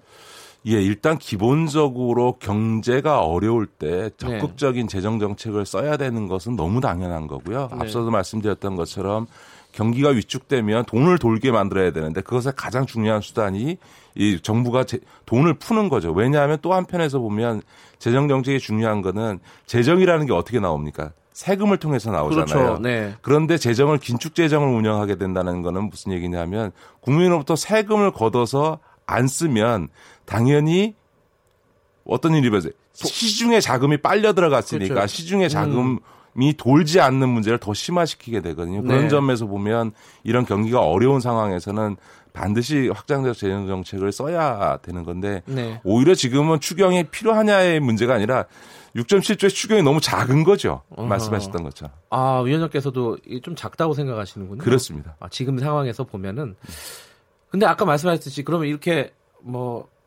그렇게 단정하기는 어렵지만 어쨌든 소극적일 수밖에 없는 이유는 어 어떤 제, 경제 쪽 관료들을 장악하지 못했다 이런 거예요? 그렇습니다. 사실은 저는 지금 추경을 예. 통과해야 되는 건 뭐 당연히 필요한 건데 사실은 기재부가 반성해야 되는 아. 거는 사실 진즉의 본 예산에 충분히 재정을 확보했어야 되는데 지금 3년 연속 지금 어, 추경을 편성하고 있는데 또 한편에서는 3년 연속 지금 20조가 넘는 초과 세수가 들어온 네. 거거든요. 근데 예를 들어서 2018년도에 초과 세수가 25조가 들어왔는데 추경에는 지금 3조 9천억을 썼고요. 부채 조기 상환하는데 4조 쓰고 그다음에 적자 부채 원래 발행했던 거를 줄이는데 또 한 13조 써가지고 한 18조 가까운 돈은 빚 갚는 데 쓰고 정작 추경에는 4조밖에 안 썼어요. 3조 3.9조. 네. 그러니까 그 이러니까 말은 확장적 재정 정책을 취한다고 하는데 기재부가 실제로는 긴축 재정을 해온 거죠. 이, 이, 이게 얼마나 심각한 거냐면 초과 세수가 25조가 들어왔다는 거는 네. 저 원래 예측했던 것보다 25조의 세금을 민간으로부터 더 걷어들였다는 그렇죠. 얘기거든요. 예. 그런데 그거를 시중에 적극적으로 재정으로 풀어서 돈이 돌게 하지 않고 빚 갚는데 다시 말해서 쉽게 얘기하면 은행에다가 쟁, 쟁거 놓은 셈이 된 거죠. 음흠. 그러니까 이, 사실상은 기재부가 지금까지 그 긴축 재정 운영하듯이 재정을 운영해 놓고 이제 와서 어 확장적 재정 정책 해야 된다 해야 된다라는 말을 하고 있으니까 일각에서 어 기재부에 대한 문제 의식들이 굉장히 비판적으로 나오고 있는 거죠. 근데 기재부도 여러 사람들이 있고 항상 이제 정권이 바뀌면 또 정관도 바뀌고 하잖아요. 근데 왜 이렇게 긴축을 좋아해요? 그, 그쪽은? 아니 우리나라 기재부 관료들은 아주 시, 신화처럼 네. 이그 신주단 씨 모시고 있는 게 이 재정 건전성이라든가 예. 또 국가 부채 비율을 일정한 예. 수준에서 어 맞춰야 된다 이런 생각들을 아주 그냥 뼛속 깊이 가지고 있는데 사실은 최근에 이제 재정 건전성 문제를 갖고 40% 논란을 하지 않습니까? 사실 이게 어처구니 없는 게 우리나라의 지금 GDP 그 대비 국가 부채 비율이 35.9%예요. 근데 네. 옆 나라 중국은 253%고요. 일본은 233%고 미국이 107%고 OECD 평균이 113%입니다. 그걸 왜 이렇게 다 외우고 계세요? 아니, 이, 런 거에 비교해 보면 우리나라 재정은 예. 너무 좋은 거죠. 더군다나 음. 관리 재정 수지라고 그래 가지고요. 어, 일종의 이제 수익과 대비 지출을 따질 때 보통 EU에서 그런 관리 재정 수지를 마이너 GDP 대비 마이너스 3% 정도로 유지하면 좋다 이렇게 얘기를 하거든요. 네. 근데 우리는 작년에 마이너스 0.6이었어요.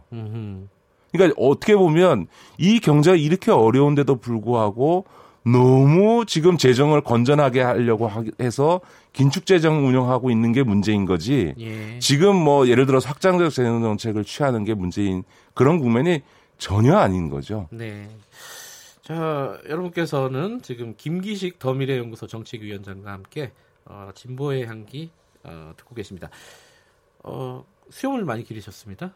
아니, 뭐, 뭐 그냥 안 깎아서 제가 김기식 위원장을 그 기자 그러니까 어릴 때 경찰 기자 할 때부터 이렇게 제가 그 기자회견 이런 데서 많이 뵀는데 수염 기른 모습 처음 뵀어요. 종종 안 깎습니다. 수염 기른 모습을 보시려면 유튜브 라이브에서 확인하시기 바라고요. 경제 얘기 하나 더 해보면요.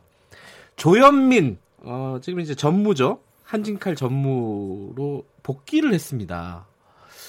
이게 뭐 기업 입장에서 뭐 아무리 뭐 사회적인 무리를 일으켜도 경영을 해야 되니까 뭐 복귀하는 게 당연하겠다라고 생각하는 사람들도 있지만은 상당수 정서상 아니 너무 빠른 거 아니야라는 생각도 있고요. 어, 김기식 위원장께서는 뭐이 이 부분에 대해서 여러 차례 이제 얘기를 하셨는데 이번에 경영 복귀를 어떻게 보십니까?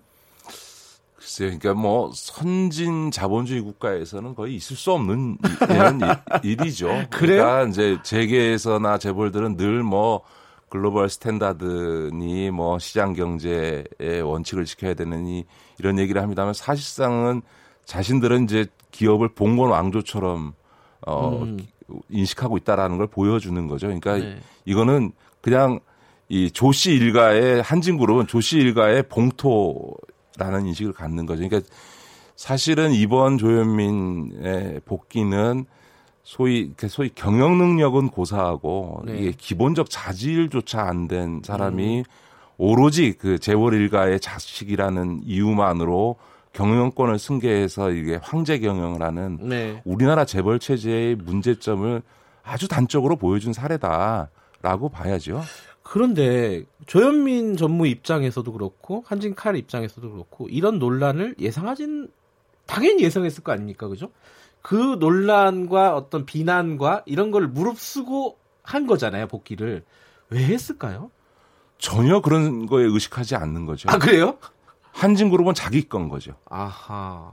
실제로는 지분 얼마 갖고 있지 않으면서도 한진그룹 자체가 그래서 이제 소위 그 이들의 은식이라고 하는 게 네. 거의 그 봉건 시대 어 소위 영주들이나 네. 어? 왕족과 같은 은식들을 갖고 있는 거죠. 사실은 그 한진그룹 일가에서 보여줬던 갑질 행태라고 하는 게 네. 사실은 그, 그 의식을 반영해 준 거죠. 음흠. 자기 직원들을 일종의 종같이 인식하는 이, 음. 이런 인식의 태도가 기업에 대한 태도에서도 그대로 드러나고 있다고 봐야 되겠죠. 양상은 다르지만은 어, 지금 삼성 바이오로직스 수사를 한참 진행하고 있지 않습니까? 지금 이제 증거인멸 수사에 주력을 하고 있는 것 같은데 검찰 입장에서는 오버랩이 되는 것 같아요. 양상은 다르지만은 이게 결국은 승계 때문에 벌어진 기업 승계 때문에 벌어진 일이 아닐까라는 어떤 그런 생각이 들어요. 어, 뭐 이거 뭐 이런 생각은 뭐 당연하겠죠. 그렇죠. 지금 이제 그 바이러스 수사가 아마 증거인멸이나 분식회계를 입증하는 데는 큰 문제가 없을 거고요. 지금 이제 정현호 사장이 그 소환이 됐었습니다만 예, 됐었죠. 이제 분식회계 수사를 이제 본격화한다고 하, 고 있고요. 그럴 음. 경우에는 아마 미래전략식 전략팀장이었던 음.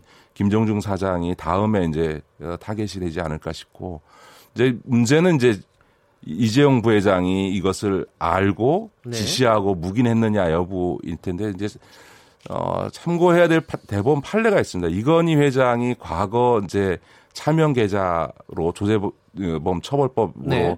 어, 유죄 판결을 받은 대법원 판례가 있는데 그때도 당시 그 소위 이학수, 어, 김인주 이런 소위 옛날 미전실의 핵심이었던 예. 이 사람들이 본인들이 다 알아서 했지 이건희 회장한테는 보고한 적도 없고 이건희 회장은 모른다라고 일관되게 진술했음에도 불구하고 어, 대법원에서 판결 이건희 회장을 유죄 판결한 이유는 아니 어떻게 아버지한테 물려받은 돈을 차명 계좌로 운영하면서 하는데 그거를 이건희 회장의 재산인데 이건희 회장한테 어떻게 모르게 운영을 했겠냐 그건 말이 안 된다라고 아하. 해서 이건희 회장에 대해서 네. 어, 어, 보고하고 승인 받았다라는 진술을 거부했음에도 불구하고 유죄 판결을 내린 적이 있습니다. 그러니까 예. 다시 말해서 삼성 바이오로직스가 이재용 부회장의 경영권 승계와 연계되어 있다라고 하는 증거만 나오게 되면 이번 네. 어, 분식회계 문제에 있어서도 이재용 회장의 어, 혐의가 법원에서 인정될 가능성이 상당히 높다고 아, 봐야 되겠죠. 그러니까 판례로 어, 전례를 비춰 보면은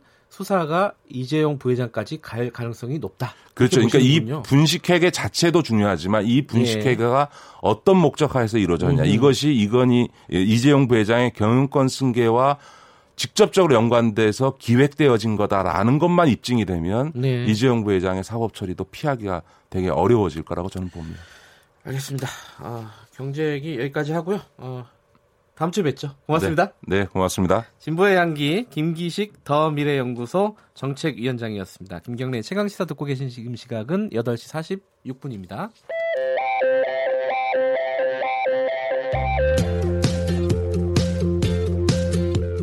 오늘 하루 이슈의 중심 김경래의 최강 시사.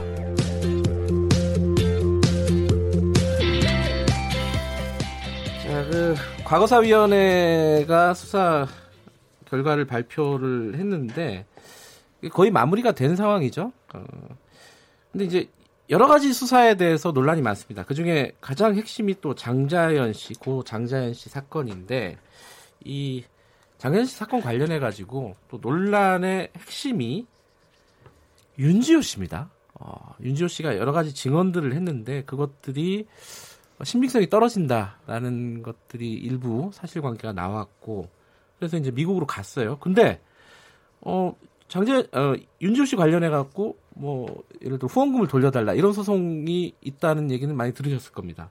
근데 윤지호 씨도 반대로 소송을 걸기 시작했습니다. 가장 첫 번째로 김대호 기자라는 분에게 명예훼손 소송을 했습니다. 어떤 일인지 아마 아시는 분은 아시겠지만 우리 김대호 기자와 함께 어, 이 얘기 좀 간략하게 좀 짚어보도록 하겠습니다. 스튜디오에 나와 계십니다. 안녕하세요. 네, 안녕하세요. 아니, 윤지호 씨가 왜 김대호 기자님을 소송을 건, 그러니까 고소를 한 거죠? 좀 눈에 가시였었나 봐요. 김대호 기자께서 왜 왜요? 뭐, 첫 번째로서는 이제 본인은 그 과거사 진상조사단에서 50명의 그 일목요연한 리스트를 봤다고 하는데 네. 저는 줄기차게 제 기억이나 뭐 이런 게 없기 때문에 그것이 아니다라고 이야기를 했던 것이고 예. 그다음에 이제 이번에 그 이 명예훼손과 관련돼서 윤조 씨가 피소된 김수민 작가 부분 네. 그러니까 김수민 작가 같은 경우에 지난해 이 윤지호 씨와 굉장히 많은 그 이 SNS를 주고받았거든요. 네. 근데 그것을 이제 제가 먼저 보고 어, 과거사 진상조사단에 그 윤지호 씨의 그 진위 여부, 그 다음에 또 어, 어느 정도 신뢰할 수 있는지 이 부분에 대해서 판단을 하, 시는 게 네. 필요할 것 같다 해서 이 과거사 진상조사단이 김수민 작가에 대한 어, 조사와 함께 또 이제 그 카톡 내용을 갖다 모두 확보하고서 윤지호 씨에 대해서 어, 조금은 이제 그 신뢰성 부분에 예, 그 의심을 가기 음. 시작을 했던 부분인 거죠. 그러니까 말하자면은 김대호 기자께서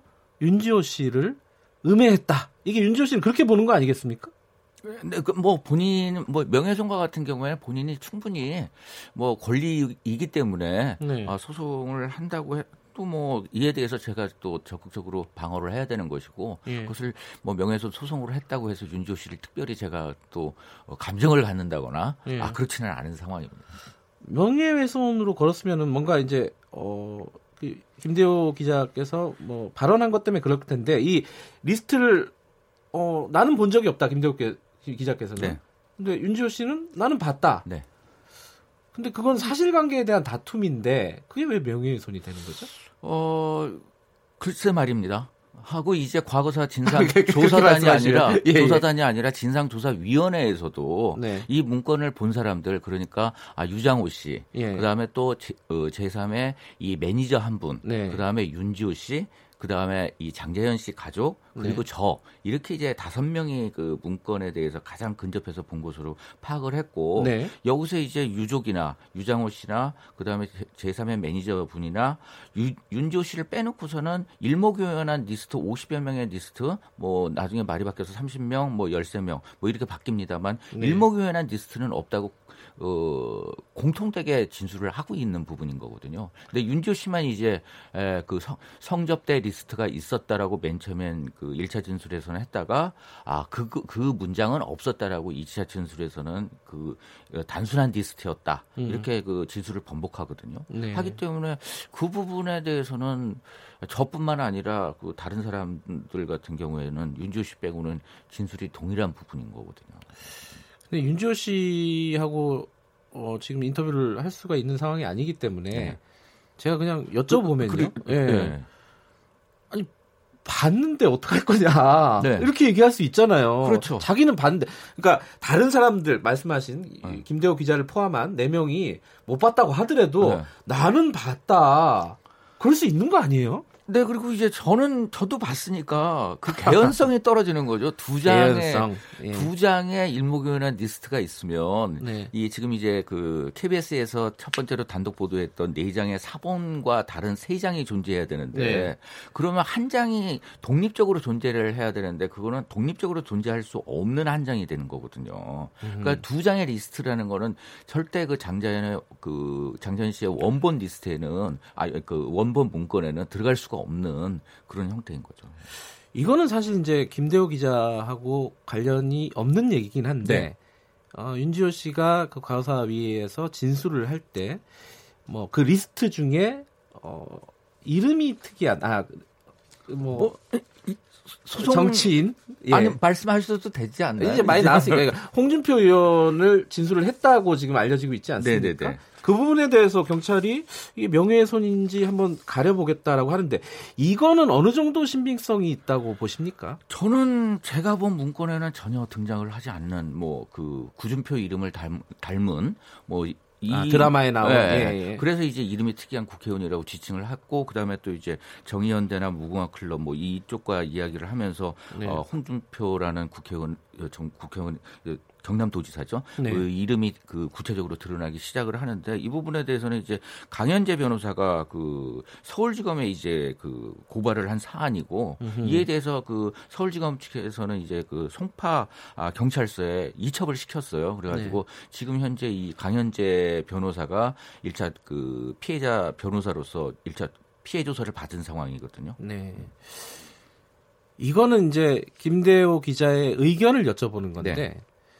윤지호 씨는 만약에 그 지금까지 진술했던 것들이 어, 사실이 아니라면은 왜 그런 말을 했을까요? 어, 이 부분이 가장 좀 의, 뭐랄까 의문이에요. 이 상당히 복잡한 문제인데요. 그게 그리고 이 사건의 핵심이지 않을까 싶은데 그 윤조 씨의 기억이나 네. 아니 저의 기억이나 이렇게 그 오염될 수 있는 소지가 크거든요. 그러니까 나중에 이제 그 어, 그 관계자들끼리 이야기를 나누면은 내 네. 이야 내가 목격한 것이 아니라 다른 사람이 목격한 게 그 흡수되거나 예. 오염이 될 수도 있고 그다음에 또 어떤 특정한 그 시각으로 바라보는 것에 대해서 이야기를 나누다 보면 그렇게 그 볼 수밖에 없는 상황이 되는 거거든요. 네. 하는데 이제 그 윤조 씨의 책이나 아니면은 또 책 속에서나 아니면은 뭐 방송 출연해서 한 내용이나 이런 내용 속에서는 그 확연히 그 윤지호 씨 경험이 아닌 부분이 그 드러나고 있어요. 대표적으로 뭐 그 장자연 씨의 편, 그 편지 그 편지 글에 어, 어머니 기일날 이렇게 가, 그 예, 술접대를 예. 했었다. 이 내용과 같은 경우에는 전혀 그 등장을 하지 않고 있고 네. 이 부분은 당시 이제 그 장자연 씨를 아, 술집에 데려다줬던 매니저의 증언에만 나오는 내용이거든요. 네. 어, 하, 기 때문에 이 증언 내용을 윤지호 씨는 그 이 본인이 봤다고 하는 문, 그 문건에서 봤다고 하면 네. 이거는 그 성립이 안 되는 거죠. 윤지호 씨가 한국에 들어오고 나서 굉장히 화제가 됐습니다. 네. 일단 한국에 들어오기 전에 이제 JTBC가 먼저 보도를 하긴 했지만요. 네. 여러 방송사를 에서 인터뷰를 했고 그 과정을 좀 지켜보면서 김대호 기자께서는 좀 뭐랄까요 생각이 좀 복잡하셨을 것 같아요. 지금 이제 뭐, 후일담이지만은 아니 저는 처음에는 상당히 네. 용기를 냈다 해서 이제 그 조이천과 관련된 이 지금 현재 재판이 이루어지고 있는 부분에 네. 있어서 네. 지금도 마찬가지 전 조선일보 기자 그렇죠. 말씀하시는 거죠. 어뭐 거의 유일한 증인이기 때문에 네. 그 용기를 내서 이 증언을 해준다는 거에서 맨 처음에는 박수를 쳐줬었거든요. 아 그래요? 네. 근데 이제 일련의 내용들이 조금씩 조금씩 그 뭐 국정원이라든가 아니면은 또 뭐 50명의 리스트, 네. 어, 이름이 특이한 국회의원 아, 그 다음에 또, 어, 장자연 씨가, 아, 이 약물에 취한 듯한 모습이었다. 네. 이런 좀 전혀 개연성이 떨어지는 그런 음. 내용들을 이야기 나오면서 참 안타까웠죠. 자, 이게 이 윤지호 씨가 등장을 하고 그 논란이 불거지면서 사실 장자연 씨 사건이 약간 뭐랄까요 헷갈려지기 시작했습니다. 네. 어, 많은 지금 듣고 계신 청취자분들도 요번에 과거사위에서 발표한 어떤 수사 결과라든가 네. 지금 뭐 여러 가지 진행되고 있잖아요. 네. 어떻게 보십니까?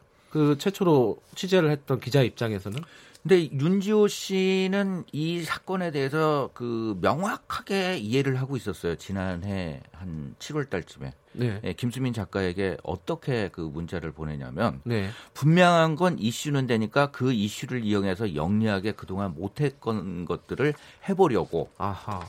라는 그 이 내용이 있고 예. 그다음에 또 이제 이 사건은 그, 유, 그 흐지부지 될 것이다.